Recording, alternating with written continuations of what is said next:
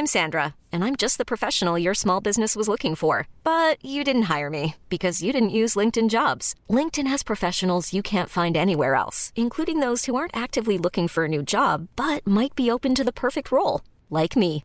In a given month, over 70% of LinkedIn users don't visit other leading job sites. So if you're not looking on LinkedIn, you'll miss out on great candidates like Sandra. Start hiring professionals like a professional. Post your free job on linkedin.com/achieve today. Hello? Hello? Podcast Network Asia.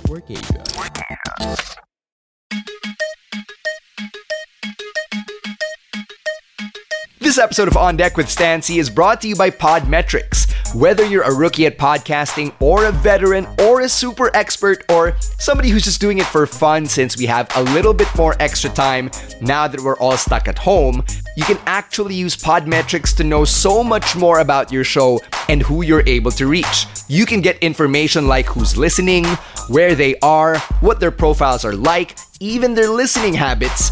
Podmetrics can take care of all of that and more so you can focus on creating better content. You can even integrate Podmetrics with Facebook and YouTube so you can get more data from your live streams. So if you're a podcaster or you want to start your own podcast, go check out podmetrics.co. Once again, that is podmetrics.co and sign up for free.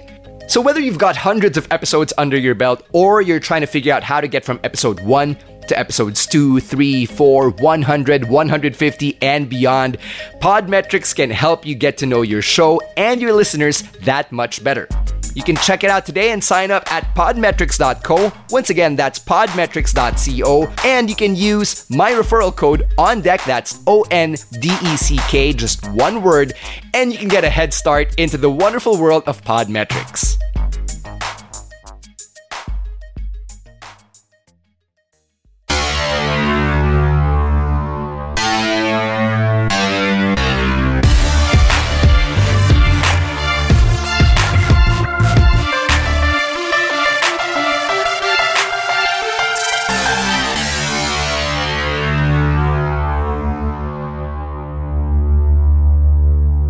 Welcome to On Deck with Stan Sy. This podcast is produced and co-presented by Podcast Network Asia and Podmetrics. On this show, I want to tell the real stories behind the real people behind the mic. And this week's guest has a lot of real stories, some raw experiences, painful memories, and basically what she went through to get out of that space into the more positive space that she's in right now. That's why I'm really excited to get to this week's guest. She's my current radio partner on Wave 89.1 on the morning takeover. Her name is Debbie Then, and we've been friends for a few years now. It helped that she started out in Magic for so many years, and I was at Mellow 94.7, which was right across the hall for so many years as well. We'd run into each other, we'd become friends because of our mutual friend Jam Alas. From there, we'd stayed in touch, and it didn't take long for our paths to cross again because when I moved to Wave in 2017, I encountered her again not long afterward because she's dating my coworker, Dino Quilates, aka Dino Imperial, aka Dizzy Savage. And right around that time, our boss, uh, Sergeant Pepper or Sarge, was telling me to go look for a new partner.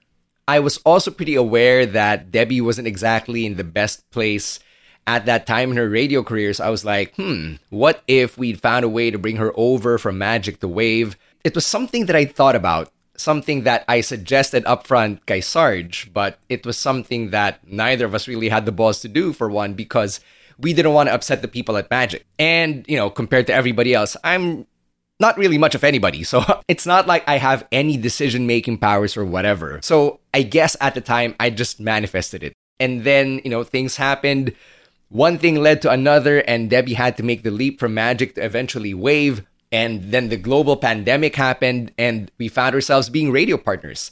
So it's not like it was something I actively worked hard to, you know, make it happen. I guess I just manifested it and then it happened. And I'm just really thankful, really lucky that I'd spent much of the pandemic talking to Debbie and that we'd built a good rapport, a good working relationship on top of our friendship as it is. So, you know, I'm, I'm really lucky and happy to have her as a radio partner, someone I know I can rely on, someone I know I can trust both on the show and off the show. So I'm really loving where things are at. And Knowing that, it was just a matter of time until I had her on the podcast. So we made it work, got our schedules aligned, and honestly, she and I had a conversation that would remind me of Red Table Talks, like ganung level. So that's the type of conversation you can expect on the podcast. All of that, along with her story of having grown up in Brunei and then moving to Metro Manila as a teenager and having to navigate that foreign experience, all of that's on deck. We'll get to that in a few. But before I get to Debbie, let me tell you first that voter registration is still ongoing, even though the holidays are fast approaching.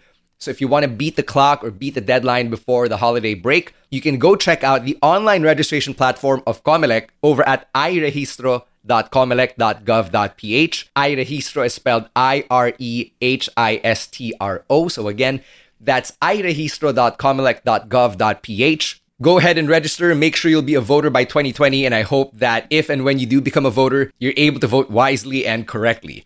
And if you need to know what you need to prepare before heading into voter registration, whether it's online or physical, go check out votepilipinas.com. One more thing I got to remind you about is Podcast Network Asia's efforts to raise money for the benefit of those who were affected by the typhoons from last November. So there were three typhoons all in a row Quinta, Rolly, Ulysses. They did a number on so many families, so many communities, and it's going to be extremely difficult for them to celebrate Christmas. So I hope we can do our part to donate the hashtag Podcast United.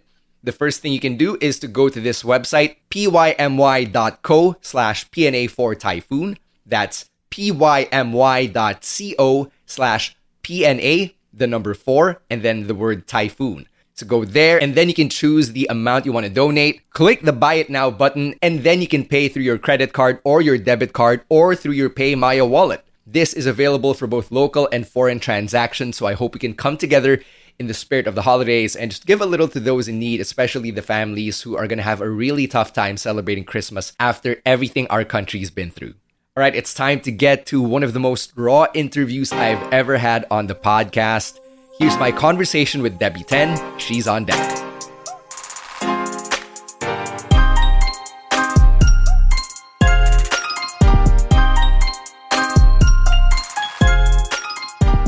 This is a very special episode of the podcast because I'm basically taking the radio show that we normally do on the weekdays and we're bringing it to the pod. So we're a bit more unfiltered. We get to have a longer conversation, uh, longer than the normal five minute spiels we have on the air. So please welcome my guest for this week, my partner on the morning takeover, Debbie Tan. Hi, Stan. Thank you so much for having me. I was about to introduce you a certain way, tapos naalala ko, I was, I, I, was supposed to ask this before we hit record. Were you oh. the one who would call yourself your friendly neighborhood Asian on the radio? Was that you or Yes, Jazz? that was um that was me um because we were thinking of um cute little catchphrases when we had our own shows, right? And Jams was um your one true love and mm-hmm. I came after her and I was like, you know what? That sounds cute. I'm going to try one of my own as well. So we tried it out and it, it both kind of just stuck. But I'm not with that station anymore. So I don't quite use it. Right, right. Yeah. Nakatawa actually. Because like when I first heard it, Syempre, me being the nerd that I am, diba? I'd be like, friendly neighborhood Asian. Come on, we're all freaking Asian, diba? We're in the Philippines. Yeah. And, and then, naisip ko rin, eh, syempre the joke is there because you and I, diba, we're chinito chinita, so there's that. Mm-hmm. Uh, we have that going for us. I always found it cute, not gonna lie. So um, I, I guess it worked uh, in terms of the marketing. So good job. Oh, thank you. Uh, you know, there's actually um, a little more context behind that whole um, tagline that not a lot of people will remember because oh, it's been a while. So I'm called the friendly neighborhood Asian when I was back at Magic because I'm not exactly from the Philippines. So I was a third culture kid, um, born and raised in Brunei, Chinese Filipina girl who um, was raised with this whole other world, this whole other culture that I had to adapt to because I lived there until I was 16. I studied in um, a local school there as well. So when I first moved to the Philippines, I thought, okay, I noticed that there's not a lot of people like me. And I know we're all Asians because Filipino is also Asian, of course. Duh. Yeah. Like, you know, that that's a given. But Jam mentioned it na you know what? You're slightly more Asian than most Asian people that I know. And I just found that so funny. So when I put it all together, I thought, okay, friendly neighborhood Asian because of the fact that Brunei is not too far from the Philippines. If you if you check it on the map, mm-hmm. it doesn't it seems so close and if you fly there from here, it's 2 hours. And on a good day, 1 hour 30 minutes. So technically, I'm not from here, but I am still your neighbor. Ah, right. Yeah, yeah. Because uh, Brunei is still part of ASEAN, diba? It's Southeast Yes. Asia pa rin naman. So when you think about it, it's literally a neighbor country. Okay, I love it. Yeah. now that now that you mentioned it, now that you told me the story, uh, it, It it's makes more sense. tagline. Yeah, than I initially thought it was. Good job. Thank you. I, I want to get into the origin story kasi na-mention mo na rin na uh, you didn't grow up here. And Mm-hmm. um, anybody who listens to our radio show will know um, immediately from, from listening to you, especially because we, we tend to drop a lot of Tagalog references or Tagalog words. And you'd be the one to openly acknowledge na, oh yeah, I'm probably going to butcher the Tagalog because I'm not from here. So um, uh, you were born in Brunei and you were there until you were 16. Yes. So um I I love how you pointed that out because I know that we we have our private conversations and it's it's a big uh it's a big pet peeve of yours. Uh, when I wouldn't say it's a pet peeve. It's more of like, I, I really want to make sure we get it right. yeah, I, I get you. I'm with you on that one as well. And it, it's a little bit tougher for me because I'm not from here. But um, I guess my whole life story, if I could just like put it as short as I possibly can, I was born and raised in Brunei Darussalam. My dad is a Chinese Malaysian man who went to the Philippines on holiday, met my half Bicolana, half Chinese mom, and they they hit it off and they ended up getting married. So she moved to Brunei with him.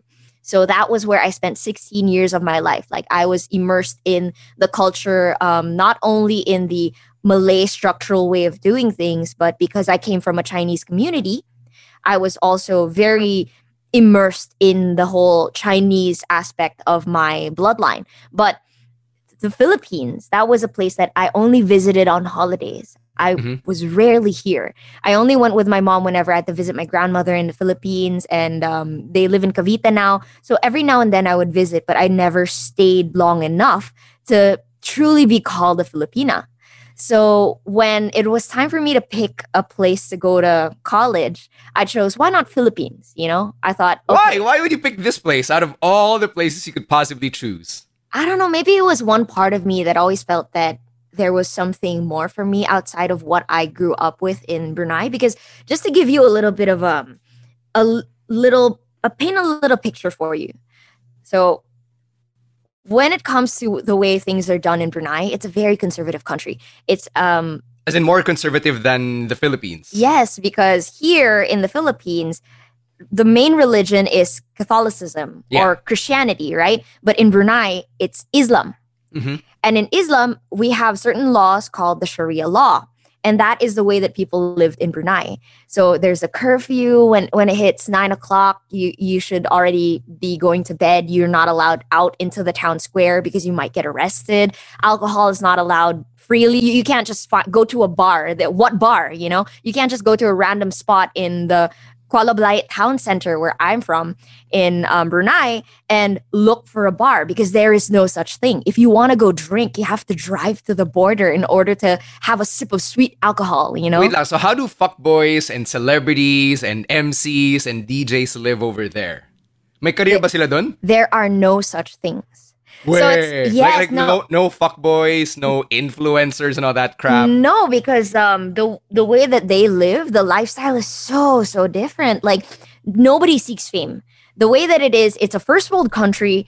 Money is what gets you ahead in life. That's what speaks for you. So at, at a young age, I was taught how to make a lot of money because that was the whole that was the whole game plan if you live life in Brunei. You know, study hard, get a good job, make sure you make a lot of money, and you retire. And that's that. You know, you live life very simply. But when Very it comes simply, to like pero dapat money pa rin. yeah, money pa rin, you know? And and you know, you don't even pay taxes there. So it's a, a really funny concept because you make so much money and you get to enjoy it properly. And you must be listening to all of concept. Yeah, and you're listening to all of this and you're wondering, so why the hell did you move out of some place that sounded so cushy and comfy uh, for the Philippines? Well, um, to, to just be completely honest with you, I wanted excitement. I wanted something different. And like you mentioned, the whole um, uh, entertainment aspect, that is something that's thriving in this country. That's something that I wanted to do. At a young age, I knew that I wanted to be an e news host. I wanted to do entertainment news, red carpet talks, um, interviews with artists from all around the world. That was something that that always piqued my interest. That's something that I sort of practiced with my sister when we were younger, watching E News, like from across the room, I'd look at my sister and be like, okay, we're currently here in the studio, E News. Um, Phoebe is currently on location talking to so and so celebrity. And we just be trading information on dresses that don't even exist mm-hmm. from across the room. And that was something we shared such a heavy passion for. And when I used to go to school, the only form of entertainment on my ride every morning to school was the radio. And right. The reason why I wanted to get into radio, and I'm just going to list her name right now. It's not like um, anyone knows her in this country, but in Brunei, she's a living legend. Her name is DJ Izan. So DJ Izan was the reason why I wanted to be a DJ because she would have the, the most entertaining personality. She would have the most fun segments. The other DJs as well, they had riddles that I would guess along to on my way to school. And my dad would always just look at me and just like, can you please just shut up? Like, you're, you're being too noisy right now. You're, you're just chattering away. We're driving to school. I want this to be peaceful. If you want to talk back to the radio, get your own radio show. and I looked at him and I went, you know what? I will. Do you remember how old you were when that story happened? That I think I was around like seven or eight. My my dad looked at me like, "What the fuck, child? What what are you even saying? What does that even mean? Like, you know, that's not something that people aspired to be in a world full of, oh, I want to be a nurse. Oh, I want to be a doctor because that's the Filipino side of my family, right? My mom went to yeah. school to uh, for nursing. She wanted to be a nurse, and my dad he he works in um, a contracting company. So he, he deals with bookings and he's a manager there. So you, you can see the way of life is just so different from the way that I perceived it to be. I thought I was going to be, you know, doing something way more than I could achieve in Brunei. So I thought, okay, why not head to Philippines? Why not try it out? Let's see what is here for me. So I um, I enrolled into school at CSB St. Benilde for mm-hmm. music production. What Funny year was enough, this? Do you remember? This is 2011. I was okay. 16 years old, and I thought to myself, if I'm going to achieve one thing, it's going to be learning my way around music. So I initially thought that in order to spend as much po- time possible as I can around music, is that I had to play it. So when I was younger, I played the guitar, I learned how to play the piano. I thought, I okay, about you. Yeah, this is a fun fact of my past life. And I'll, I'll get to why you don't ever hear me talk about playing instruments anymore.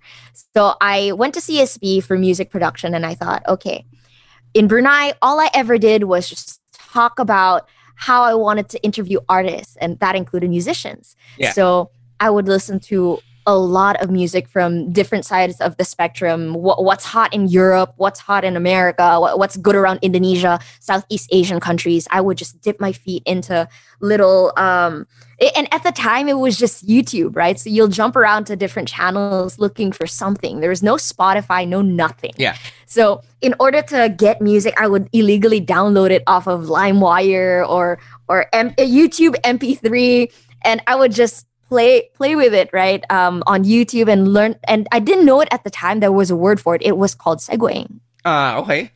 I would just put. So you taught music. yourself how to segue yes. without knowing that you were actually doing what people on the radio did. Yes, because I thought that was so interesting. Like, oh, okay, it just happened to me one time when um, I played one song um, on YouTube, and I thought, okay, this sounds like this other song that I know. Mm-hmm. So, with that in mind, with that ear for music, and my dad pointed it out, he said, okay, that's really interesting. Maybe you should learn how to play the guitar and play the piano. So that's what I did. I embarrassingly so I even wrote songs when I was like 13, 14, 15 years old.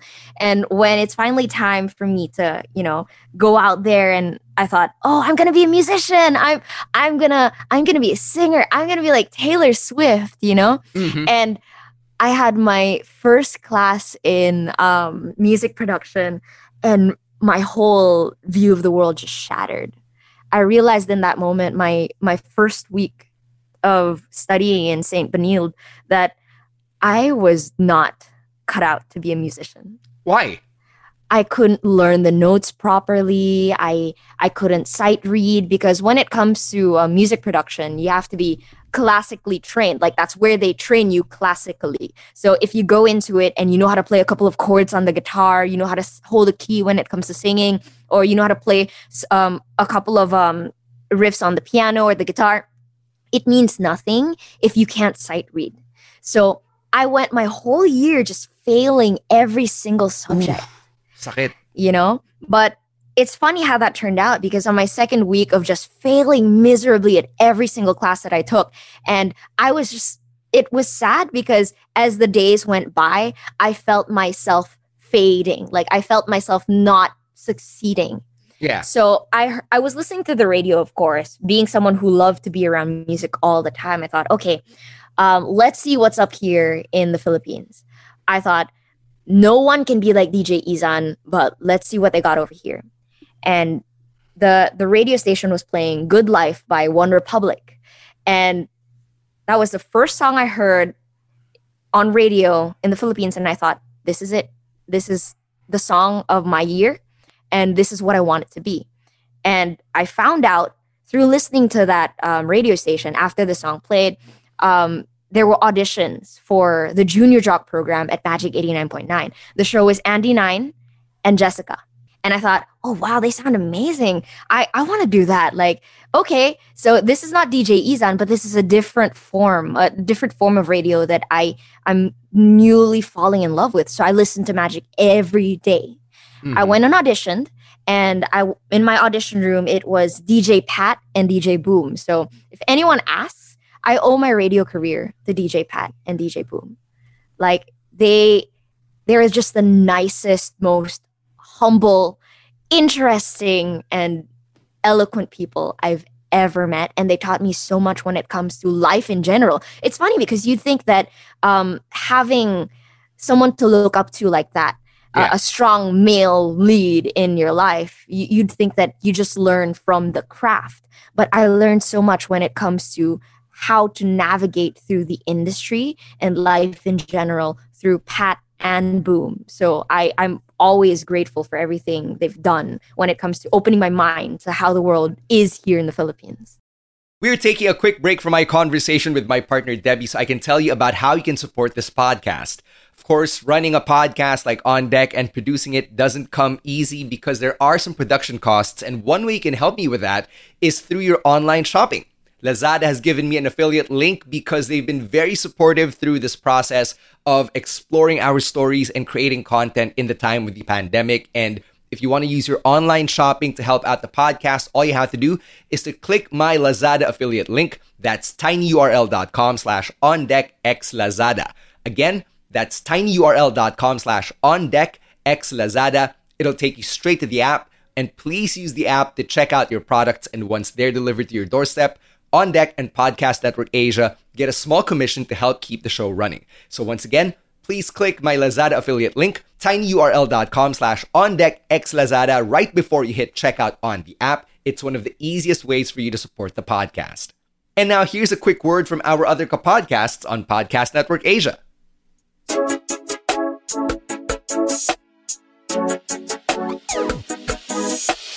Hi, this is Jason Law, best-selling author, speaker, and now the host of the Unique Life podcast, where I discuss the four different types of personalities so that you will know your strengths and weaknesses and that of others. Join me as we try to unbox life and the wonders of your own unique personality. Only here in Podcast Network Asia. I'll catch you there.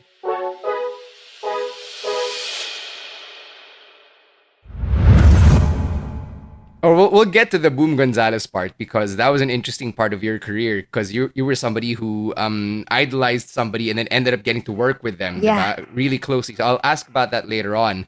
Um, but I'm curious about yung mindset mo coming out of the the music production phase of your your college career, diba? So you're there, you're failing, and then you discover Philippine radio and you think to yourself, this is something I could try. But did, did it ever uh, cross your mind na aesthetically you were different compared to everybody else, but compared to the typical Filipino or Filipina, which is moreno, mm-hmm. morena, diba? And th- that time, um, 2011, uh, Kim Chiu had already made it big. Uh, mm-hmm. Dara had already made it big five years ago, or f- five years prior. The Gosheng Fiaos were on the up and up at the time. So oh, yeah. there was a premium on the Chinita look. So did it cross your mind that being Chinita would be something you could capitalize on? Yeah, it's funny. It's really funny how you pointed that out. It was because of the fact that I looked different that I auditioned for PBB. Okay.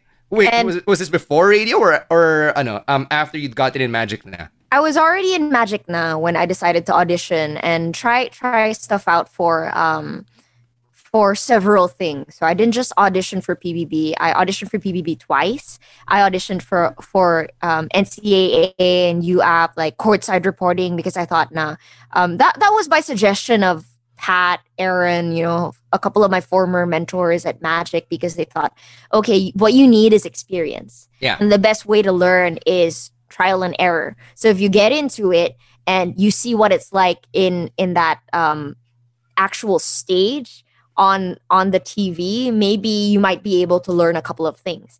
And I feel like my whole my whole career has just been a series of trial and errors. You know, it's me trying to figure out my way through the, the, this industry, see what's really for me. I used to think now, okay, if basketball is hot here, then maybe I should, you know, maybe I should cut myself a piece of that pie. Mm. Maybe I should try out for courtside reporter. But as years went by, I realized I don't have the passion for basketball and I would just be lying to myself if I did. Yeah, and, and kind of the same thing that happened when it comes to the showbiz thing as well. The the whole PBB thing, I even joined Star Magic for like half a year and I just figured that it wasn't really for me. But one thing that I always realized and I kept all throughout the years, like I've been in radio for what, about seven, almost eight years already. And what I've learned is that my love for radio, my love for public speaking, my love for hosting never changed. Like my view of the entertainment industry, my view of um, how um, which aspects of TV uh, to you know put my hand into or try out it's all shifted. Like i've looked at it so differently as my career went on. But one thing that never changed was my love for radio. All right. So yeah let's let's dig deeper into that love for radio and how it was nurtured during your time in the junior jock program. So, uh, take us back to your your rookie year in the program. What was training like, and how is it like being um, under the tutelage of of uh, you know the magic jocks that you'd been listening to? Wow. Um, yeah. It, when I look back to those years, tw- 2011 to 2012, I would call that the golden year of the junior jock program because that was at a rebirth. So we all know about the campus patrol, right? That that yes, uh, um, um, the the older version of the JJ program, and that had its own thing. Like you can't top that. That's like the platinum era. You know that that era spawned some of the best radio DJs in the industry today, and they're still here. You know, so that was the platinum era.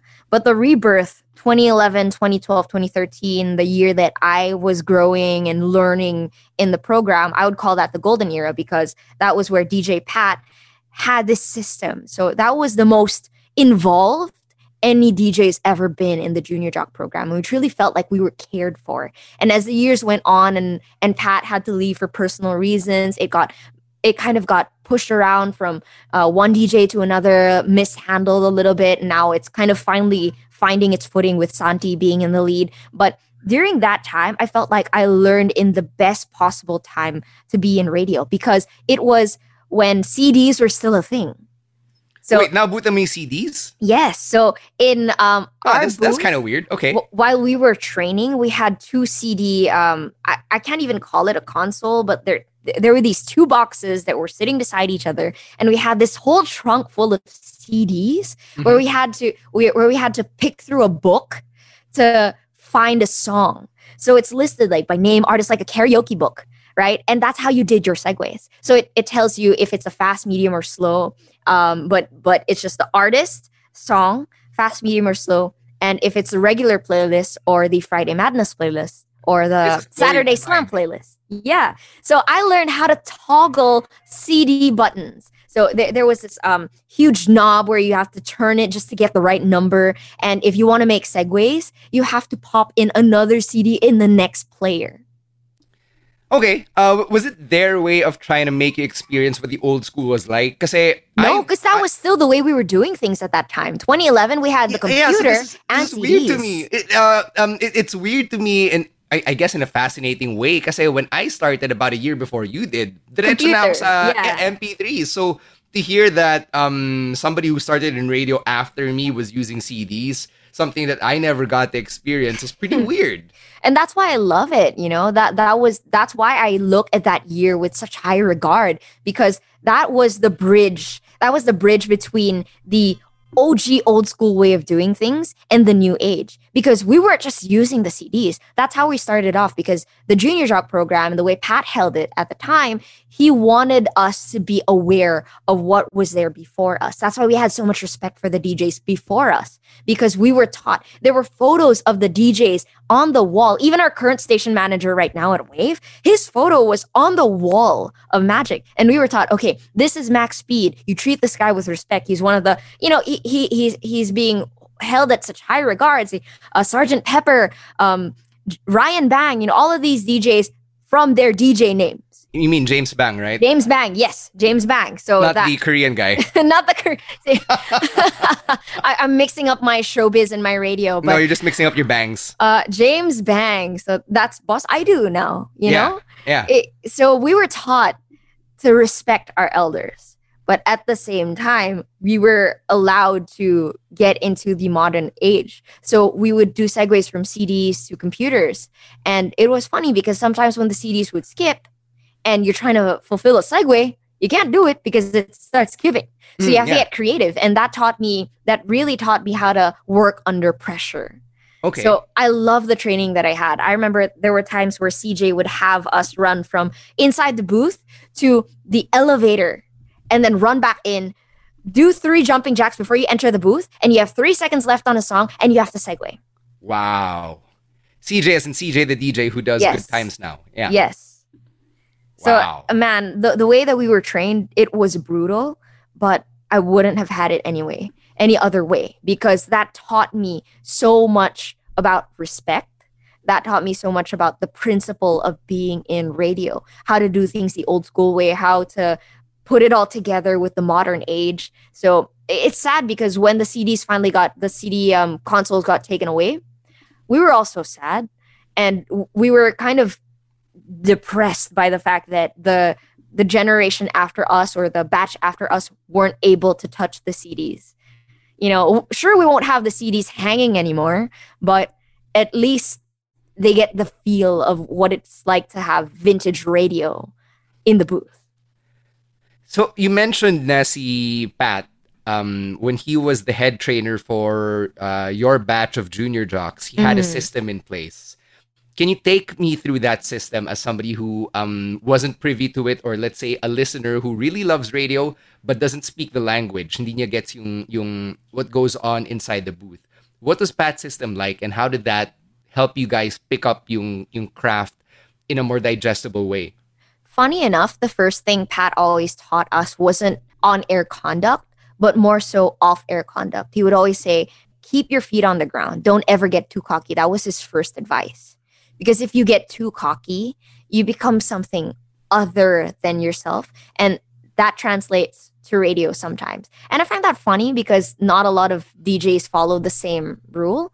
And maybe it was one of the reasons why he tried to teach that to us because he wanted to prevent us from becoming like something them. yeah from being a certain way because when you've been in radio long enough some people they they get big headed you know they think now they're above radio law they think that it's okay to do and say things even if it starts hurting other people whether it be off air on air Nah, I mean, I'm, I'm pretty sure people can figure it out. You know, people can figure it out on their own. Who who's caused drama in such way, whether it be on or or off air.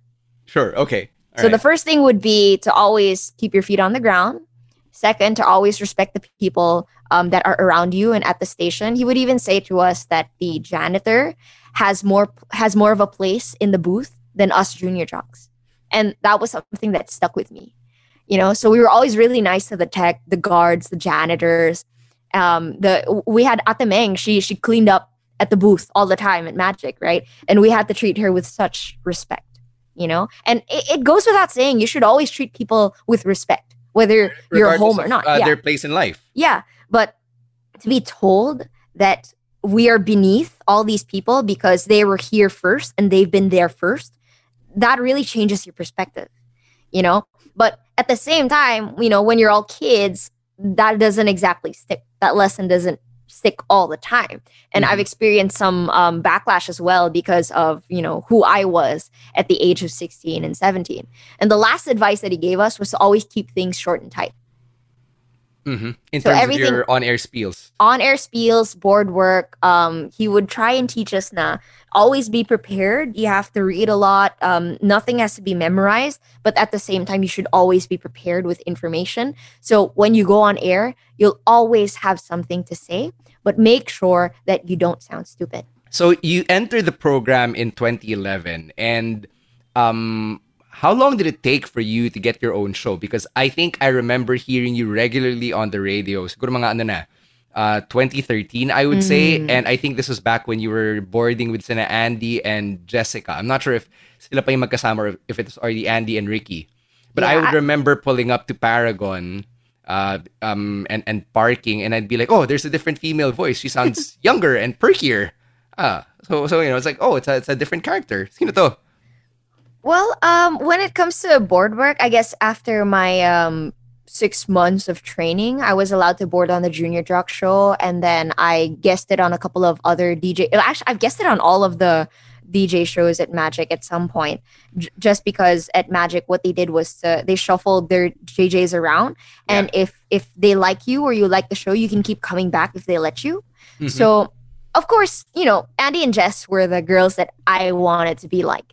Hence why I kept going back to their show. Hence why I wanted to keep um, being their junior jock. And then Pat show, Aaron show, Nico show every now and then as well. So it would be every um, every DJ that allowed us to get on air with them. But mm-hmm. Boom was the more elusive one. Boom was very strict about who he had on his show. So Boom was always that um, that white whale of a show that was always in reach, but you could never touch because he had a certain quality to uphold. Hence why he didn't just let any JJs onto the show. Saan yun, pag uh, na-invite ka ni Boom to board with him and then junior jock ka pa lang, that it's an honor. like the best of the best of, of the junior jocks, ganun. No naman, because what they taught us is, is to always have, you know, your, your feet on the ground, right? So if they invited you, you have to see it as an honor, but don't let it get to you. Because there have been some JJs that have just been, you know, w- once they get invited, like, oh my God, I got invited to, you know, Boom Show or whatever. And they would brag about it and they would get reprimanded because, you know, you get put in your place. That's how it is. Like, don't, don't think that you're the best of the best when people see something in you, but what they see is a small point, uh, a small point A of potential that they'd like to try and see if they can get you to point Z. Yeah, but it had to have meant something if kunwari itong show nga um nobody nobody could get on it or not just anybody could get on it and then oh, suddenly sure. you get the call na hey can you do this time slot with so and so DJ like that had to have meant something whether or not you acknowledged it outright. Oh yes, it it had to mean something but we weren't allowed to brag about it. So it was Boom Show yeah. or Boys Night Out. Okay. Okay. Yeah, those two shows. At at what point did you start to hear conversations about you getting absorbed. Because when you enter a student DJ program, but the goal is eventually to get absorbed by that radio station, to get signed to a contract, to get paid to actually show up and board. So yeah. at what point did that, did that happen for you? Oh man, uh, th- this is um, a very loaded question. It's so tough to answer, but I feel like if I could um, wrap it up in a tiny, tidy, ni- nice little bow, it would be, um, I guess, my first, second year into radio already because what the boss used to do is he had a um, a selection of like five five girls, two, three guys that he would talk to on the constant if he saw potential in them. So he would plant this little seed of, okay, you need to do better because I'm considering you. And I'm not saying that it's going to be right away, but I just want you to know you're on my radar. So step it up.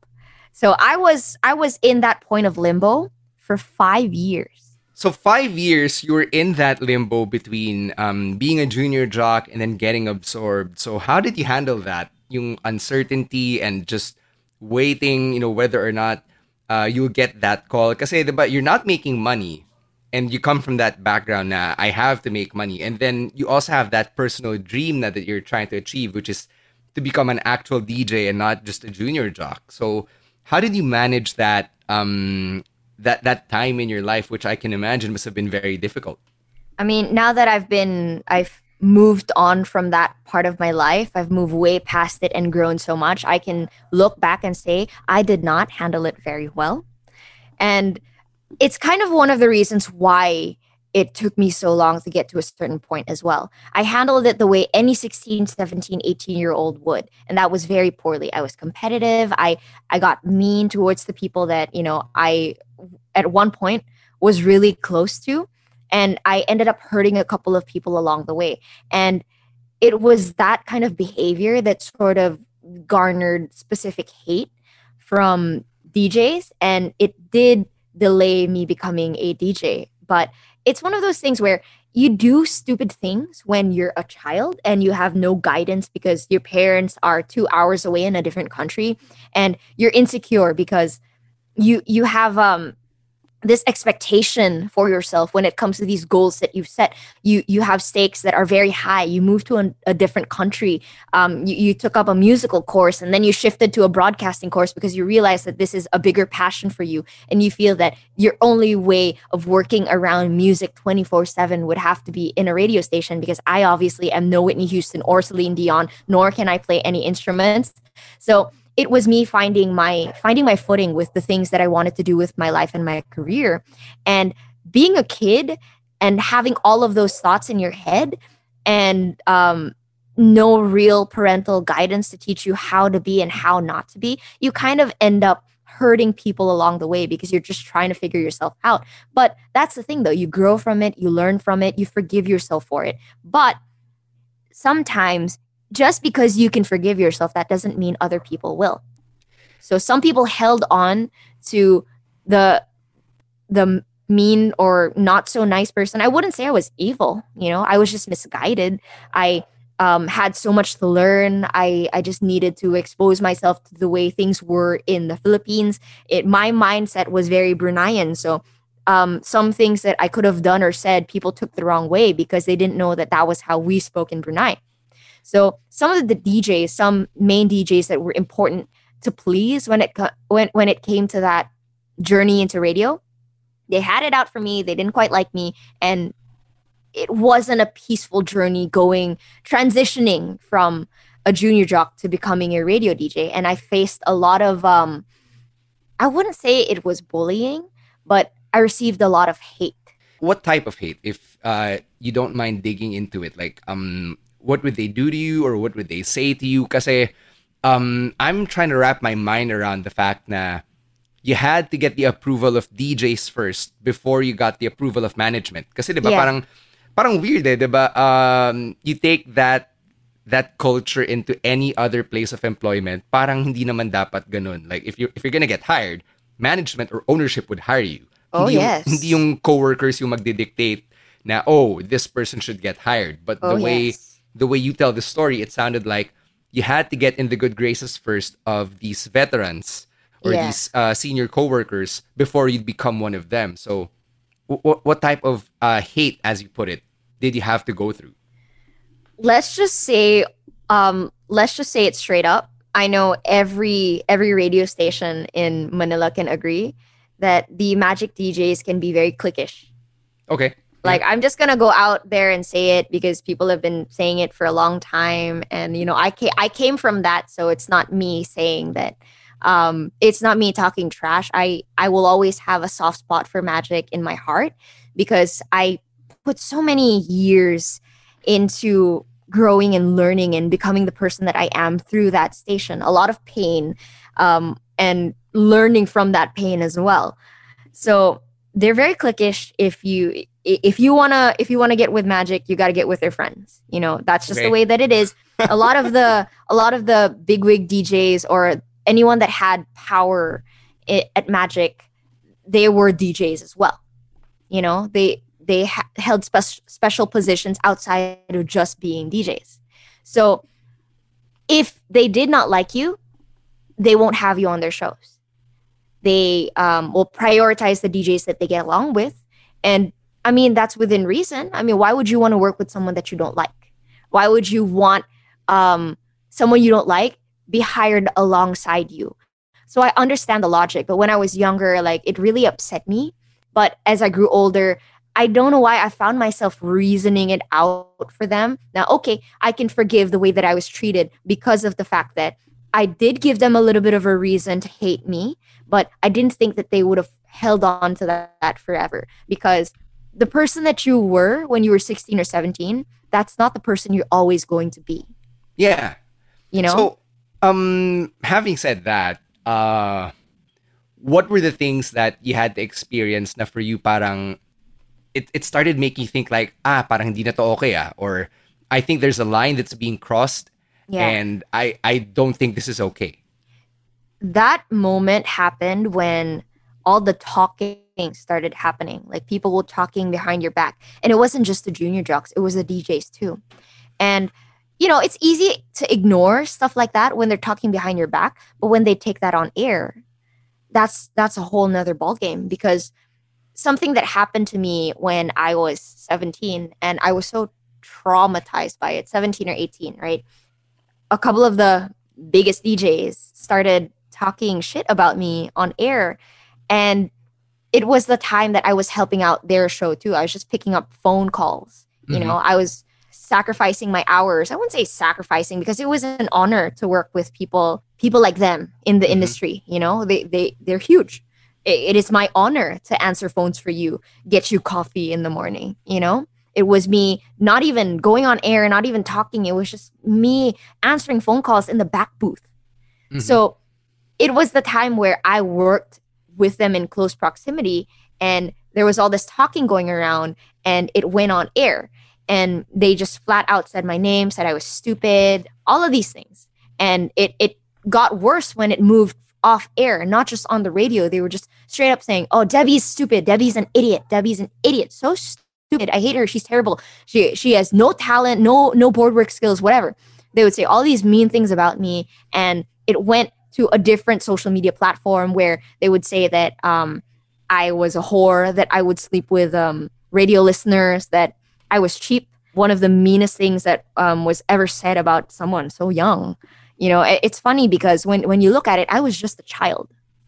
Yeah, uh, this you, is what before you were eighteen. Yeah, even if I turned eighteen, I was still a child. I would consider myself in that life. I'm still a child you know? So you just turned 18 someone's calling you a whore you know on a platform where they did not even they didn't even hide your name you know? yun, the fact that uh, you say that these are people who uh, whose words carry a lot of weight around the industry diba? oh yeah. so kung platform ka pa edi whatever you say gets magnified tenfold a hundredfold given your your listeners your reach. Yeah and it was something that hurt me emotionally. It scarred me mentally because at that point, I'd thought that everything was okay. I'd thought, nah, you know, I, I knew that some DJs didn't like me, but that's why I was working hard. That's why I offered my services at answering phone calls because I wanted to show them that I am capable of growth. I am not the person that they say I am. And it was because Pat encouraged me. DJ Pat said, some of the DJs don't like you, straight up telling you right now, some of the DJs don't like you. You've got an attitude problem. You need to fix that shit. And when you fix it, I want you to be assertive. Show them that you can change. You are not that person. I want you to be better. And I love that about him because when it comes to um, a lot of the other DJs, I noticed that they're very passive aggressive and it's a very Filipino thing. But what I wanted was some honesty. If they didn't like me, then just tell me and tell me how I can improve you know, enumerate to me the ways that I am a shitty person and that you don't think I'm deserving of this spot in the junior jock program, right? The way that Pat did. And that's one of the reasons why I tried working closely around them. And if, and that's when things started coming out and I was a tryhard, you know, that I was too too visible. I tried too hard to be there. I tried too hard to impress them. When in fact, it wasn't me trying to impress them. It was me trying to show them that there's more to me than what you just signed me off as. You you have this first impression and you're like, okay, she's an idiot. She she she's all about her look. She's all about this. She's all about that. And we hate her. We just keep shitting on her on air, online. Let's do it. Who cares? Because we don't want her here and we want management to know. We're taking another break from this very raw conversation with my partner Debbie Then so I can tell you about our friends from Mr. Speedy. Since we're celebrating Christmas in the time of the pandemic, our next best option to deliver our gifts to our loved ones, our coworkers, our friends, our bosses is really through a courier that you know you can rely on, something that is affordable and something that is extremely quick as well. And that's why I'm really excited to tell you about Mr. Speedy and their most affordable same day delivery rate. They've got a 5 pesos per kilometer rate, which has made it really affordable for me to go and send as many of my Christmas presents to as many coworkers and friends as possible. The best part is they've got an offer for you just because you're a listener of On Deck. You can use my promo code Mr. Speedy Stan to get 50 pesos off your first Mr. Speedy delivery, whether that's on their website, mrspeedy.ph, or on their app, which you can download on the Google Play Store, the Apple App Store, and on the Huawei Mobile Gallery. So again, use my promo code Mr. Speedy Stan. That's M R S P E E D Y S T A N to get 50 pesos off your first delivery. You can do it right now, and this offer is available for Metro Manila, Cebu, and nearby provinces. And now let's take a moment to hear from our other podcasts on Podcast Network Asia. Hi there, my name is Laika Maravilla. Has anyone ever called you a try hard? Is trying hard a bad thing or a good thing? Let's talk about that in the Trying Hard with Laika Maravilla podcast, brought to you by Podcast Network Asia and Podmetrics.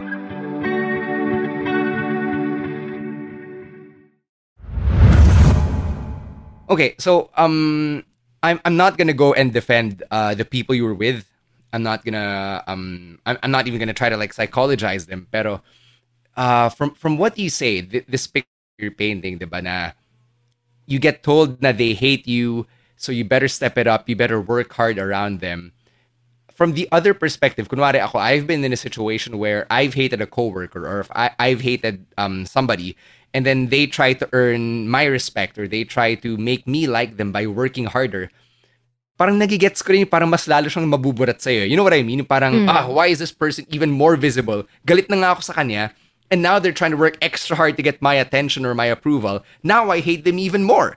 So parang, I, I, I guess I'm, I'm telling you this because I empathize with what you went through. Kasi napaka-unfair nga din naman na some of these things that were being said about you mm-hmm. were out of your control yeah. or they were being said in a platform where you couldn't fight back. Yes. Even if you'd wanted to. So, how did you deal with that as one, someone who was still a minor and trying to figure out who you are as a person? And two, someone who didn't have the support system that a, a different person or like an ordinary Filipino would have at that point in their life. Diba na you're at the cusp of being 18. Normally, you'd still have your parents around you to try to guide you through a situation like that, but you didn't because they were in a different country. So how did you deal with that? Yeah, it's it's sad now that I think about it because it taught me who I could and could not trust. You know, when it came to who I was. I I had this fantastical way of thinking that if you just show them who you truly are, that you're not this you're not this vile, terrible person that they keep saying that you are maybe they might change their tone of you. But I realized that was just me seeing the best in people or wanting to think that people are better. But then again, I didn't come from here. I didn't know that this was the way the industry was. I didn't know how worse, like how how much worse it could have gotten. And it makes me sad thinking about it because I'm not going to rationalize and say say that what they did was okay yeah. But when I went to seek advice from higher ups, they told me that I had to either suck it up, deal with it, and keep working hard and try and change their mind, or go up to them and confront them about it. And this is coming from someone who had no power whatsoever and had no respect from any of the DJs. They didn't care for what I thought or what I had to say or what they deemed were my excuses. So what I did was I learned to shut up, know my place, and I kept working hard on my own. Like as the years went by, they kind of tore my spirit apart. What once what once was this like precocious, loud, like happy and you know bubbly girl, they tore me down piece by piece as the years went on. Through those 5 years of them just like making me feel like I was absolute dog shit and when I finally became a DJ, it was a move from management that some DJs were violently against. But you know, eventually it did kind of like um ease out and I can gladly say that I left magic with I, I wouldn't call I wouldn't say that we were all best friends, but there was civility. I left when everything was okay. And that was the one thing that I'd wanted through my whole experience in magic. There were so many highs, but I'd be lying to you if I said that there weren't so many lows. You know? And it, it makes me a little bit teary eyed thinking about it. It's because I'm trying to recap everything and I, I'm trying to watch what I'm saying because I've moved on from it and I'm okay. But I can't, I'd be lying if I just said that everything was just a bed of roses and everything was fine. I did suffer from treatment. How they treated me, it just wasn't right. And I would make excuses for their behavior because that would mean more to me. That I, I tried to rationalize it so I would feel like I, I would feel like it was my fault. I blamed myself. That's why they treated you that way because you were a horrible person. And it it really changed the way that I looked at myself. And as the years go by and I realized who my real friends were, Jam finally said to me, You gotta stop, you gotta stop apologizing for the things that they did. They're not apologizing for it, so you shouldn't either. They dealt with it in their own way. I'm sure they're not evil, they're just human too, you know? And anything that's ever been said about me from any of the DJs or the higher ups, I can look I can look at it as like, okay, that's your opinion. That's cool. Like whether that be recent, because some things have been said in recent on air as well. You know, and, and you knew you knew about that when when yeah. we were on the show um, a couple of months back or mm-hmm. last month or I don't know anymore. But you know, the the whole point of it is some people they have the same mindset and it may be a group of people, maybe one person, but that might be it for the rest of their lives. They're not going to change the way they think of you or think of things. So if you are a piece of shit to that person, you're going to be a piece of shit for the rest of your life. It doesn't matter what you do with your career, how well um, you do things, how much you've grown, how how many improvements you've um, made. It means nothing to them because they're always going to see you as that kid who fucked up. I think for me, yung bigger takeaway is how you really went through this long period of cognitive dissonance. And I'm not sure if you've ever encountered that term before. Um, cognitive dissonance is a term I learned in psych class where uh, you always try to find a reason to justify something that was bad. Yeah. Something bad had happened to you. So um, I remember the example that was used in my psych class was um, pagsasali ka ng frat. Yeah. Diba? Sasali ka ng frat, uupakan ka. Pero hindi, okay lang na uupakan ako kasi I'm gonna gain brothers mm-hmm. for the sake of brotherhood or at the very least yung mga connections in the industry that I want to pursue eventually or yung yung network 'di ba kapag nag-graduate ako. So that's cognitive dissonance, yung tinatanggap mo yung mali. Yeah. Kasi hinahanapan mo na reason para matanggap mo yung mali and I'm no psych major here, but I think that was your way of responding to the trauma. Oh yeah. That, I mean, that you went through and diba? Um it, it's really rough that shit that you went through at a young age without much of a support system to boot. Yeah. And the thing is I realized eventually that I had to do that. I had to make reasons for the way that they treated me because of my sanity. That was the only way that I was ever going to be okay because I knew that they were never going to say sorry and I shouldn't expect it. So a part of me was just always on guard. Like I, I put walls up around them. So even if I became a DJ, even when um, everything seemed to be okay, they kind of mellowed out. They they weren't talking about me as much anymore towards the, the tail end of my residency and magic. You know, like I had to keep those reasons intact just so I could stay sane because I could never expect anything like that from them, but I needed it. I needed like I I played in my head so many situations of them apologizing to me that never happened in real life.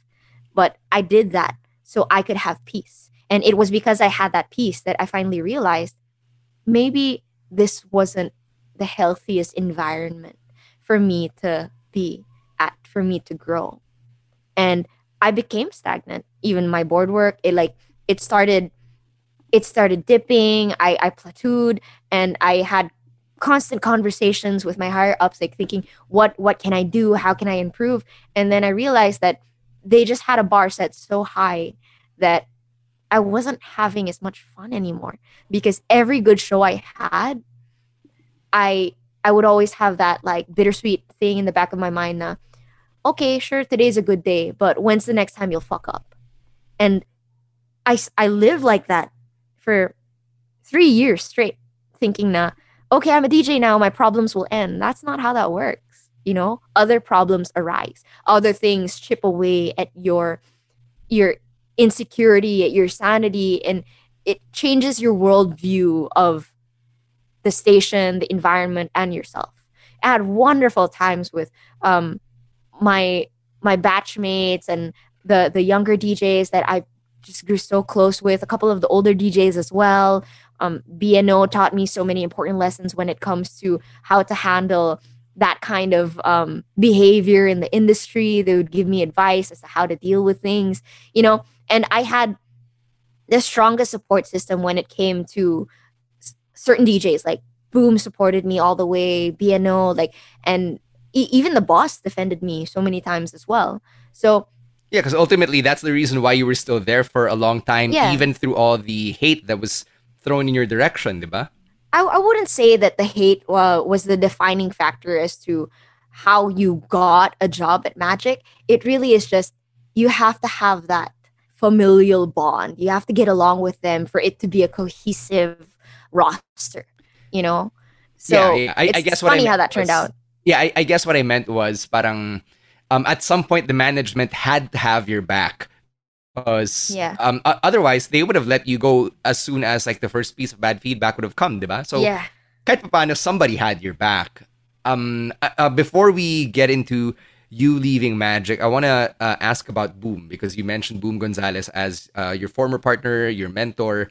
Um, what was it like being under his learning tree and trying to pick things up from him as as uh, somebody who worked in close proximity to him? Oh man, I, it felt like working with a god.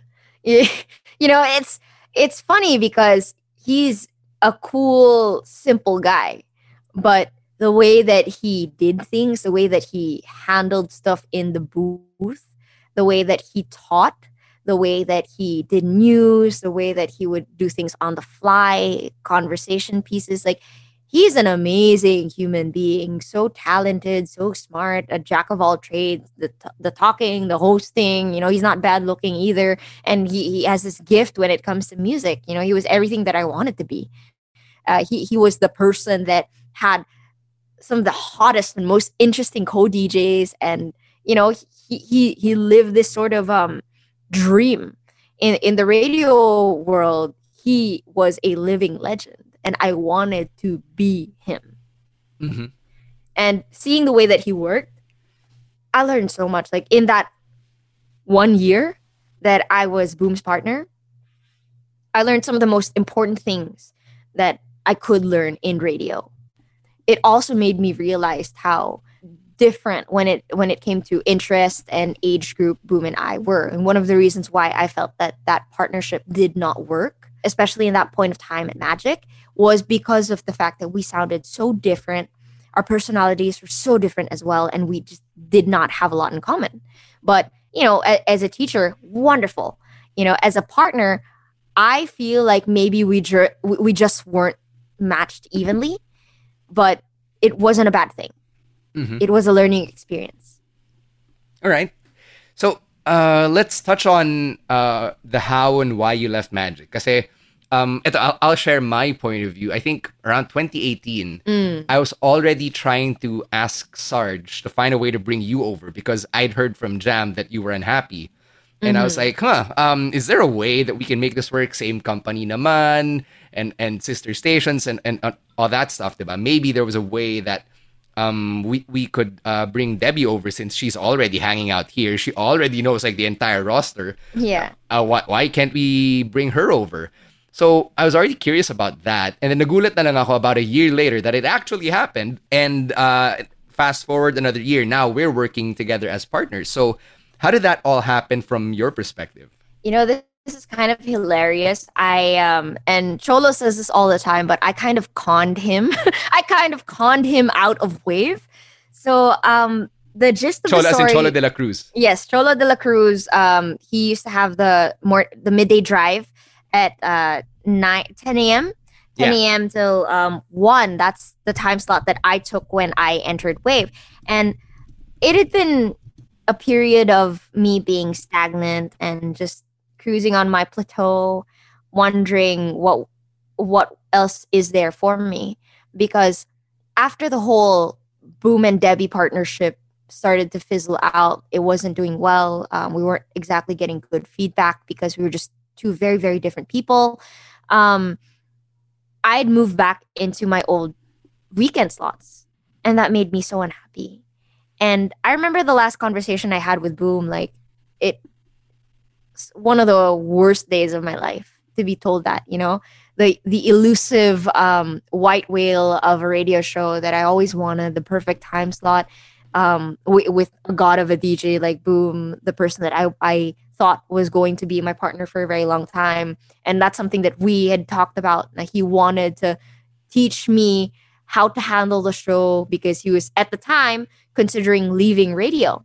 So it was supposed to be this passing of the torch, mm-hmm. and it didn't quite turn out that way. So the last conversation I had with Boom, I remember he he was going through something at the time as well. He wasn't um, quite happy with where he was. And our last conversation, his words stuck with me. He said, "Partner, I'm sorry, but I failed you." And dude, like once he said that, I started crying. Like I teared up in front of him. I was just like, "Wow." We had we had plans. We had things that we wanted to do for this show. He had plans for his life that that didn't end up pushing through in the way that either of us expected, you know? And that was the beginning of the end for me. I went back to my weekend slot, gravely unhappy, thinking, "No, okay, maybe, maybe I just needed to regroup, figure out what I was doing with my life." I did the weekend slot a couple of times before I went to. Um, I went back to the weekdays to do a show with Ryan, Ryan Rosella, and we had a partnership that was short lived but it didn't quite work out as well and what i realized from that whole process of going from the best time slot that i could possibly want to having to scamper away back into the weekend time slot with my my tail in between my legs trying to figure out what went wrong and being given one final chance for it to just you know not turn out in my favor. So the whole concept of halftime, the show that was me and Ryan Rosella, they were upfront. They wanted Ryan. They just wanted a guy, but they wanted someone to train him or like grow with him or someone to help him up a little bit. So ikaw yung veteran presence. Yes. No, I wasn't exactly a veteran, but I was a well, you were the more senior, senior DJ. Yes, yeah. I, I was a senior presence. I was supposed to teach him what I know, uh, what I knew, and and then let him shine. That was what that show was about. And I thought for just a second that you know things would change if that was a partnership that was better suited for me that it would be the both of us. But they stuck with their decision. They still wanted a male dj and just the male dj so i went back to my weekend time slot again and i was like you know what? I tried it out. And in that whole period of the beginning of the end to my one last shot with Ryan, I already knew when before I went back into halftime, I already knew that if this didn't if this wasn't going to work, that I was going to leave. I'd already known from the moment that I went back into my weekend slot, I was already thinking it. It was an idea that was there. It was discussed between me and um, some of my closest co DJ friends. And I came to this conclusion that emotionally I was at peace because I fought as hard as I could. If halftime wasn't going to work, then I can walk away knowing that I did the best that I could. And for whatever reason, it just wasn't for me and no hard feelings. I can finally walk away with peace on the inside. Because over the years, those five years of being a junior jock and three years of being a DJ at a station that you know I I did not know wanted me in the station or not. Mm. It it was a it it was such a weird experience. Yeah, because I, I can imagine that shit eating at you. yeah, it ate at me every day. And I thought if I just worked hard enough, if I did my best, if I could show them that I am malleable, I'm able to improve, that maybe it will work in my favor. And I just was not what they wanted. They had a specific criteria as to who they wanted their female B- DJs to be like, how they should sound like, and that wasn't me. I had to do a lot of uh, modulating. I had to talk differently. I had to hide certain aspects of my personality because it didn't quite fit into the girl next door concept, or they would feel that my personality wasn't enough because I had to hide certain parts and show certain parts. So of course it wouldn't be enough, you know. Mm. But I came, I, I was at peace with everything. Towards the end, when I had my final meeting, um, hugged it out with a couple of the senior DJs and the station manager. It's like, okay, yeah, I'm cool with it. And I left with um with everything okay. Like we discussed it, me and one of the higher up DJs, and he said, "No, you're really a fighter. You you did the best you could, and we're proud of you. Thank you, and thank you for your service." It was a bitter it was a bittersweet feeling, that's for sure. So how'd you end up on Wave then? Um, if uh, oh yeah, you, would known uh, uh, the partnership with Ryan wasn't going to work out the way you wanted wanted it to um, what set things in motion for you to uh, transfer stations? Well, first off, um, after that meeting that I had with Boss IDO, and I found out that you know um, the partnership wasn't working, but I can go back to my weekend slot. That was the offer that was given to me. Just go back to your weekend slot and wait until something opens up again. And I told myself now, okay, if that was gonna happen after halftime not working, then I'm gonna leave. And I stuck with my I stuck with my word. Um, I stuck with I I went to IDO and I said, okay, if this is not going to work, could you um, give me a recommendation at the other stations? And parang was surprised because the thing about me, if I love you, I'm loyal. I am so fucking loyal to you. I will have your back. Even if even if it hurts me, I will always have your back. And that was for the longest time me at Magic. I was so loyal to them, even if I was hurting, even if they weren't exactly treating me the way that um, I deserved at that point. You know, I deserved a lot of things. I, I'm sure I deserved some of that treatment, but I didn't deserve it for that long. I didn't deserve it when I changed. So I asked IDO if he could send me a recommendation.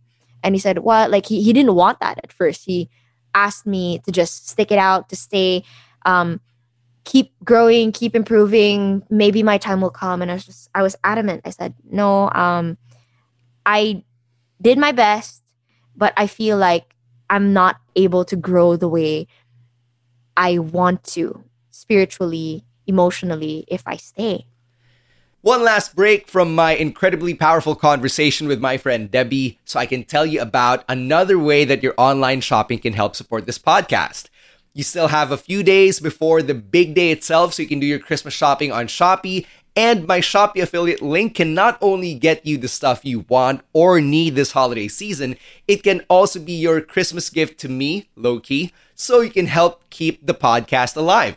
So just click my Shopee affiliate link, tinyurl.com slash on deck x before you check out the products and you're good to go. It's that simple. You're able to give somebody your Christmas gift, whether that's a loved one, a family member, a coworker, a friend, or yourself and you've also given me a Christmas gift in spirit as well. So again, please use my Shopee affiliate link. That's tinyurl.com slash O-N-D-E-C-K-X Shopee. You can do it right now and spread the holiday cheer through your online shopping.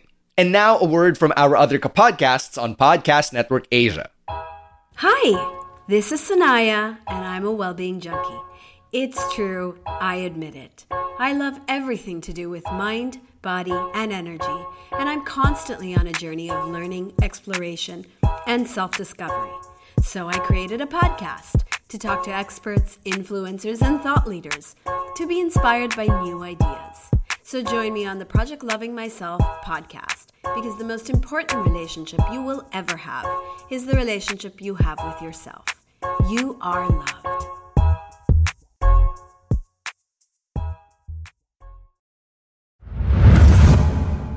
So I'll say this for you because I know you're not going to say it yourself, but to ask you to stay after everything you'd gone through and then now you're feeling unfulfilled is so unreasonable. Yeah. I mean, I can't blame him though. Um, the thing that he said to me was he liked the person that I became because he saw me grow up from that bitchy 16, 17 year old girl to the young woman that I was at that point in time. And that's why I'll be I'll always be grateful. That's why I'll always be grateful to IDO because he saw the person that I could be from the person that I was at the time. And he said, nah, the problem with me isn't my attitude. And that I found that so funny because when I started my radio journey, that was the problem with me. Mm-hmm. My my attitude. And I'm I'm sure you're saying it with air quotes. Yeah, I'm saying it with air quotes. You know, my attitude was the reason why they did not want to hire me, but I showed a lot of potential. But at the tail end of how things turned out, it kind of sucked certain parts of me out. You know, I wasn't the same person that I was. I was broken down, torn up, pushed around, you know, kicked to the very bottom of the food chain just to feel like that, just to be a better person. And he wanted me to stay because I became a good person. But I needed work when it came to quality of radio, the the exact quality of radio that they wanted. So I I cried. I cried my eyes out and I said, nah, thank you.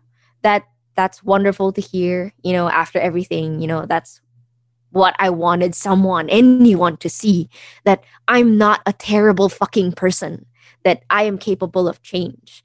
But the way that I changed, some parts for the better, some parts not for the better, because I lost a certain spunk fire in me. And I realized that. And one of the reasons why I had to leave was because in order to get that spunk back, to get that fire, passion, that that part of old Debbie that mm-hmm. kept me so interesting, I had to meet other people. I had to go somewhere else. So I started visiting the other stations. I talked to the other DJs with the permission of IDO, of course. Yeah. And he let me continue boarding weekends and I started training um, when when I finally settled on um, Wave. Right, that was the place that um, I'm pretty sure that it was the easiest choice to make. It. I mean, I wanted to. My funny enough, I wanted to go across the hallway because I didn't want to be in the same radio station as my boyfriend. Okay. You know, that was a personal thing. Okay. But at the time, they weren't hiring. So it was a, across the hallway meaning play um, no, across the hallway is in Jam. Oh, okay, okay, okay. So it was either or, but they were neck to neck tied. I wanted either Jam or Wave because th- that's a personal choice when it comes to music that I love, that that I value with all of my heart. So it was neck to neck, Jam or Play. I would have been happy if I went into either, mm. but I didn't want to be in the same station as my boyfriend because I had my boyfriend there and I wanted to keep things professional, but neck to neck tie. I went to Jam, they didn't have any openings, and um, I kind of um, knew someone from, didn't kind of, I, I knew Cholo de la Cruz, and he was the guy that was assigned to teach me because apparently he was leaving for a job that I turned down. Okay. So I didn't know you were considered for um for O shopping. Yeah. Um I I was offered a spot for O shopping, but um, because of several factors like the office hours, I had yeah. to come in and do like a nine to five thing aside from the oh shopping bits where you had to be on TV and start selling stuff. It just wasn't going to gel with my current um, schedule at the time. I I'd been just so swamped with hostings, and I needed a flexible um, flexible work time. So I couldn't do the nine to five. And that was the only thing that was on the table. So what I did was I recommended Cholo. The first person that came to mind when I was offered that job and I had to turn it down, I said, Hey, why don't you talk to Cholo? Mm-hmm. And because I passed it on to him, he, he ended decided, up having to leave Wave. Yes, because he wanted he wanted something that had a nine to five. Yes, um, I remember time. having these conversations with him. Then, okay, so so you orchestrated his exit and then yeah. you took his spot. But I didn't do it with the intentions of. Oh, man, yeah, it, it doesn't sound that dark. Yeah. Uh, it, wasn't really that um that manipulative or that self-serving. But yeah. like it, it just worked out that way. Interesting. Yeah. Interesting. It, we we were cool because like when when I started training for his spot, he was just like, "Oh, by the way, thank you for recommending me. Hey, you know what? I just realized it's because of you that I'm getting I'm leaving Wave, and it's because of me that you're getting this spot, my time slot. So it's funny how that worked out because um what I wanted was flexible hours. And I got that through this job. What he wanted was a nine to five. So uh, all's well, ends well, I guess. We were together at the Christmas party. We are like, okay, thank you. Uh, thank you for your help. Um, thanks as well. Yeah, yeah. Well, you know, um, O shopping doesn't really exist anymore, but that's God, mostly yeah, yeah. the government's fault than anything. But whatever. Um, uh, I, am not gonna harp too much on that. Um, I, I guess as we wind down here, I I don't want our listeners coming away with this insight na yeah, okay lang pala that Debbie went through all of that stuff because oh, it made no. her a better person or it made her tougher or it uh, made her better at her board work or, or whatever. I, I don't want listeners to come away thinking that because what you went through, to me, it sounded like bullying. To me, it sounded like abuse and that shit's not cool. Yeah. You know, like uh, regardless kung hindi man tayo partners or if we weren't friends, I would probably be saying the same thing, right? I, I would too. I, I don't want our listeners thinking that. It's I'm not just okay. I'm just um happy that you found your peace. Yeah. That uh ikaw uh you were able to take those things that happened to you and use it as fuel to become a better person. Um I think that's commendable. I think that's something worth acknowledging for sure.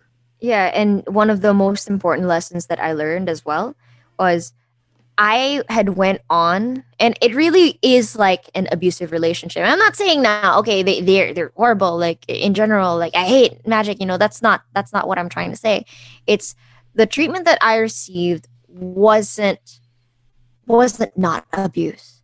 And from a third person's perspective, I look at it and I'm like, man, I can't believe I went through all that shit, never said or did anything. I kept my head down. I let them say shit about me. I never confronted them. Like maybe I confronted like one or two, but like, you know, it, that that didn't end up too well either. So it, it really is just me coming to terms with the fact that I'm never gonna get an apology, and that's I guess okay if I can live with myself. But that was wrong. That shouldn't have happened to me uh, the way that it did for as long as it did. But like any true um, relationship that has those characteristics, I never thought that the best solution was to leave. And I'll tell you now, parts like when I left and I came into Wave, and not not just Wave, even like the support that I got from all the other stations, mm-hmm. from me choosing to leave, that was such a heartwarming experience. Like I'd never felt so loved by the industry. And I think because it was an open secret that what you went through was really the shits. Yeah, and and it was an open secret. Like I wasn't. Part this was of the something people talked about. Yeah, I wasn't part of the five stations for so many years, and I knew about it. So nung naging part na ako ng five stations, hindi na siya balita sa akin eh. Alam mo yun, like when people yeah. tell me, "Oh, did you hear about Debbie and blah blah blah?" I'm like, dude, I know Debbie. I've heard about these things na rin. So like, th- this was not new to me. So um, I'm I'm just really glad na nagkaroon ka ng rest back in a way yeah. when you had finally decided to take control of your own fate. I I figured out what true happiness was. I never knew that all it took was finding the strength within and putting my foot down and saying, "No, I don't. I don't want to feel this way anymore. I don't have to put up with this shit anymore. Yeah, I don't want to have to put up with the way that I'm feeling, even if they're not treating me a certain way anymore. Those scars sometimes they don't heal. You know, yeah. they're called scars for, sure. for, a reason. They're always going to be there. You see them, you feel them, and even if sometimes they're hidden, the sting of it is still there. You, yeah, you sabi flinch. ni Papa Roach, diba? Scars remind us that the past is real. Tear my heart open. Oh man, I love that song. Damn. Okay, I'm gonna go listen to that after this. But yeah, um, I guess my message for anyone that's going through something like that in a work environment is to always take the um, higher road, always be the better person. Don't expect an apology, but forgive yourself. Learn how to heal. And when I finally let go of magic, that's when I loved again. And it isn't just a new station, Wave 89.1. That's what I'm in love with now. No, it's like I fell back in love with the craft of radio because I learned how to do it with different system, with different people. Being able to talk to people that are older than you or are senior members of the station and having them say, "Oh, that's a good idea," or "Okay, I'll keep that in mind." Um, yeah, sure, that's a great idea. We'll do that next time. You know, to to be able to converse, not not just having a conversation being told to you like this is what you need to do. This is if you want to succeed, this is what you got to do. This, this, this, and this. Don't do that. Don't do that. Do this. Don't do that. God damn it! Stop doing that. Do this. And comparing it right now, mm-hmm. it's a really different dynamic. And of course, th- those um, boot camp moves, right? Being told what to do, that has its own um, that has its own reason. I know why it's done that way because the quality of radio is so high at Magic. So within reason, you have to be like that. I get. Not saying like, that the quality at Wave isn't as high. No, no, no, no, not it's at just all. That like, I, I think um, they do things um, differently. Yeah, yeah. Uh, every station does things differently. Uh, is is um one way of looking at it, and I guess um I, I guess we're a station na parang wala rin tayong K. If if you get what I'm trying to say, uh, wala rin tayong K na umasta ng ganyan. Mm, like when it comes to magic, you know, there's reputation. Like they they they're the top radio station, English speaking radio station in the Philippines. There's a premium with that that they hold very dearly. They like to flash their honor medals um, I proudly. Guess. And, and I or mean, like like who are we to to boast of whatever credentials to you yeah. know um to to treat people like shit, diba? Like who are yeah. we? I guess there's that. And in line with that, um I'm I'm already anticipating some people hitting us up in in the comments saying that you know look look at these two young DJs. Who the fuck do they think they are? Calling out shitty behavior of senior DJs or whatever. Um, I I I don't want to hear that shit. Um, I feel I like the time is different now. And I'm with you on this one because it, whether or not a senior DJ says something about what I've had to say all show long, I can just, you know, upfront, like, this was my experience. I'm never going to get an apology from you. You have your reasons as to why you did what you did, and that's fine. That's okay. But let me speak. Let me have my piece because I was never able, I never able to do that when I was there. I could not. Now I found my voice. Now it's a different time with the whole Me Too movement b- becoming a real thing. And like uh, people think differently now. Certain things that were done in the workplace before, they can't happen today.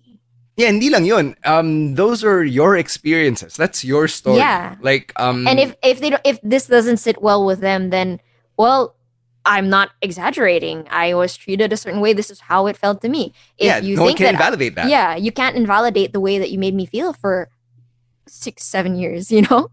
Exactly. Yeah. So yun lang. I I I guess I took the conversation to that place just to say na um we, we don't want to hear people saying na who the fuck do you think you are to be calling this shit out. It doesn't matter. Well, I I know I'm I know I'm nobody in comparison to and it doesn't matter if you're them, nobody but it compared doesn't to matter. them. Yeah. And and I just want to say that you are not nobody, but I also just want to say, yeah, I don't care who you are or what your seniority is in reference to whomever. If you went through something which you know was a lot of pain and you have these insights and you're able to talk about these things because it's part of your healing process, then no one can really invalidate that. No one can question that. That's why I really respect you, Debbie, for being able to tell your story and speak your truth because nobody can take that away from you. Nobody should be in- invalidating you at all. Thank you. I mean, like I've been through a lot of things and I guess if they if they choose to listen to what I have to say and they never got my side of the story, I'm not trying to make excuses for the dumb things I said when I was 16 or 17 years old. I admit it. Sure, yeah. I've done some really dumb shit and I probably deserve some of it, you know, but I'm different now. I've grown, I've changed. What what values I held back then aren't the same values that I hold now and I'd like to show it when it comes to the way that I treat the junior jocks that are younger that that came after me or the DJs in general that came after me. Um, it's changed the way that I've seen radio, but at the same time, it's like I've been through hell. If they're wondering why didn't I just give up, like you know, they treated me so poorly, maybe because they wanted me to leave. They wanted me to quit radio. Maybe they think that maybe they thought at the time that I have no future in radio and that's just that. But eh, that's my dream, man. That's what I want to do. That's how hard I'm gonna work just to get to the place that I want to get to. And if that doesn't sit well with them, then I guess that's cool. That's okay with me because at the end of the day, if I'm really not meant to be doing this, I wouldn't still be doing it. You know? So I found my footing when it comes to a station that um, accepted me completely. I guess I- I'm not saying that they did not accept me completely. It's just I found a station that was a better fit for my personality, for what I had to share and who I am. So all is well. You know, I have no hate whatsoever. I still, funny enough, respect those DJs that have said so many mean things about me because I've learned to separate who they are on air to who they are off air. And I think that should be something to be valued when it comes to this craft because you can be a shitty person off air. No matter how talented you are, you're always going to be a shitty ass person. And I don't care how good you think you are, you're not You're a shitty person. And that's okay.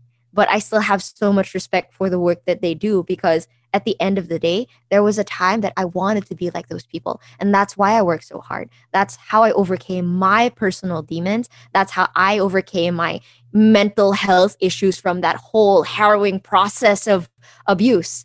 You know, in retrospect, I just learned how to love the person that I've become and forgive the people that never had to say sorry. You know, um, I, I just want to close this out by saying that um, this was low key the way I wanted our conversation to go. uh, but I also didn't want to force this on you. So I'm glad na, you know, nagkusa ka na lang to share um, I've known a lot of this story over the years that you know we've been we've been talking and hanging out at events or at you know um, the corridor we once shared. Yeah. The corridor we'll be going back to when yeah. you know we can uh, finally go back to um, the, the physical radio stations. But funny how the world works. It, it's nice to put it out there. I, I I'm really appreciative of your you just being candid about this, and I also want to take this time out to say na I'm really happy that you and I have become partners, that you and I have spent basically the entire pandemic um, as a tag team on the air. Because I am, I'm still learning a lot, and I'm learning a lot from you in ways that I never thought I would. And I'm really enjoying the fact that I don't have to be antsy because you're my partner. Parang I know na if I have to for for whatever reason not be 100%, you're there to pick up the slack. And it's not a reason for me to be complacent or to be uh, patapon or whatever. It's just that I know na nandyan ka and that makes me feel so much more confident in what we're doing. Bro, why you gotta make me cry? Shit, you know, man, I love you too, bro. oh man, uh, you know that that means re- that really means a lot to me, Stan. Thank you, thank you for saying that because all I've ever wanted was just a a little not recognition, you know, someone to say you did good, you did okay, and you know enough about my home life to know that that's not something I experienced a lot. It also contributed to why I behaved a certain way at a certain age because I was just looking for something in all the wrong places, whether it be love, whether it be respect, whether it be life. I was always looking in the wrong places. And I feel like in this point in my life right now. And that's why I can talk about it openly and candidly, like you said, because I have no hard feelings. Like everything that I went through helped me become the person that I am. Yeah, sure, I probably didn't deserve a lot of it, but I am this strong of a woman because of it.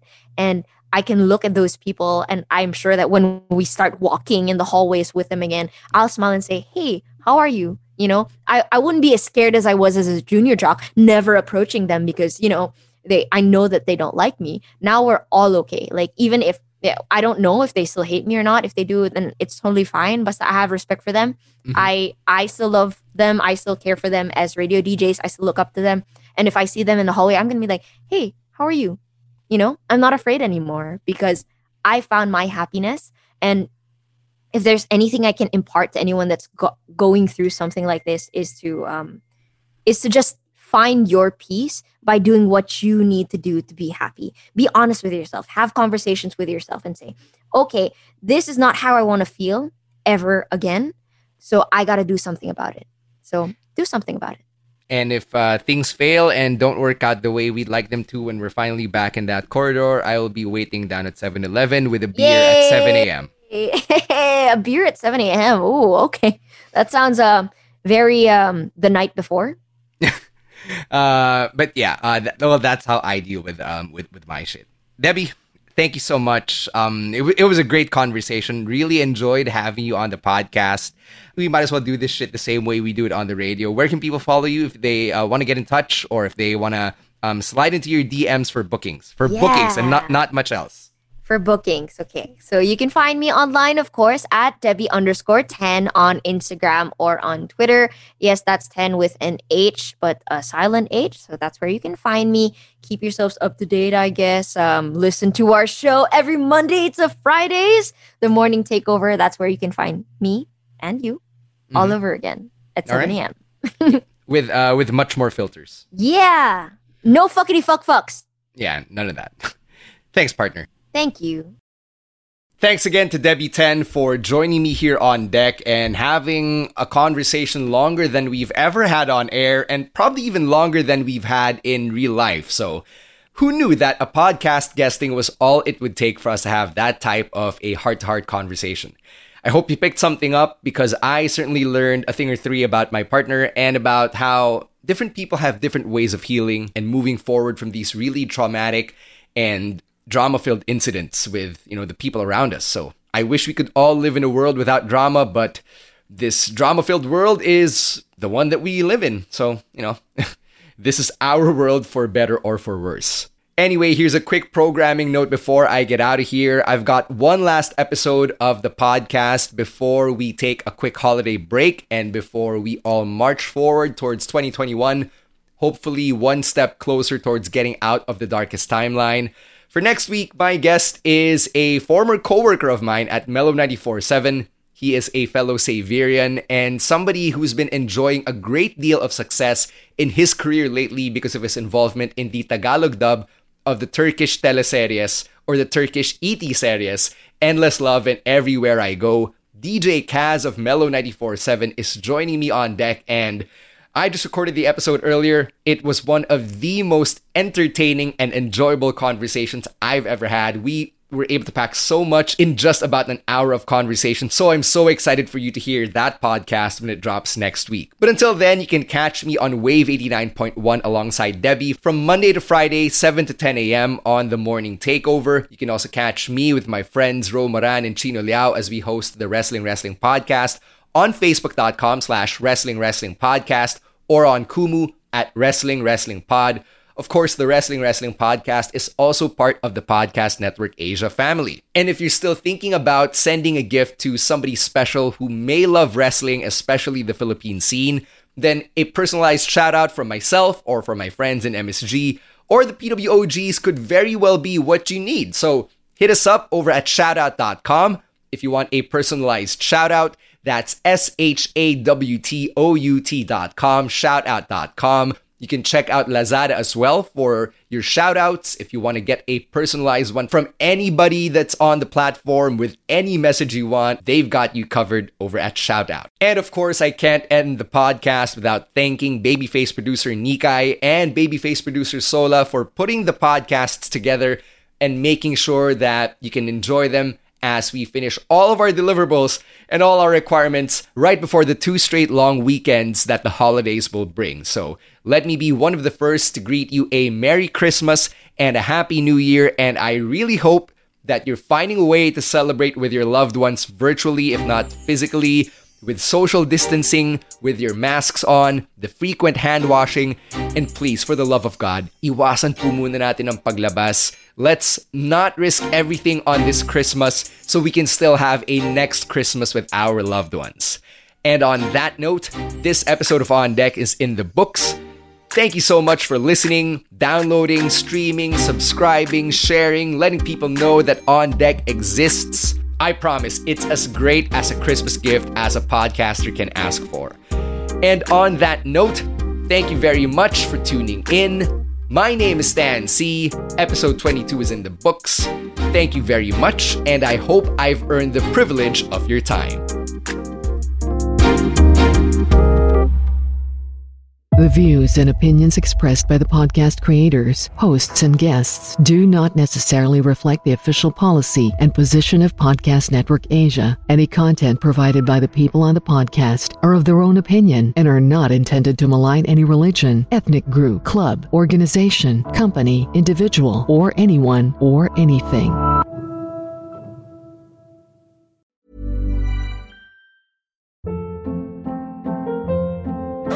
Hold up. What was that? Boring. No flavor. That was as bad as those leftovers you ate all week. Keke Palmer here, and it's time to say hello to something fresh and guilt-free. Hello Fresh. Jazz up dinner with pecan-crusted chicken or garlic butter shrimp scampi. Now that's music to my mouth. Hello Fresh. Let's get this dinner party started. Discover all the delicious possibilities at hellofresh.com.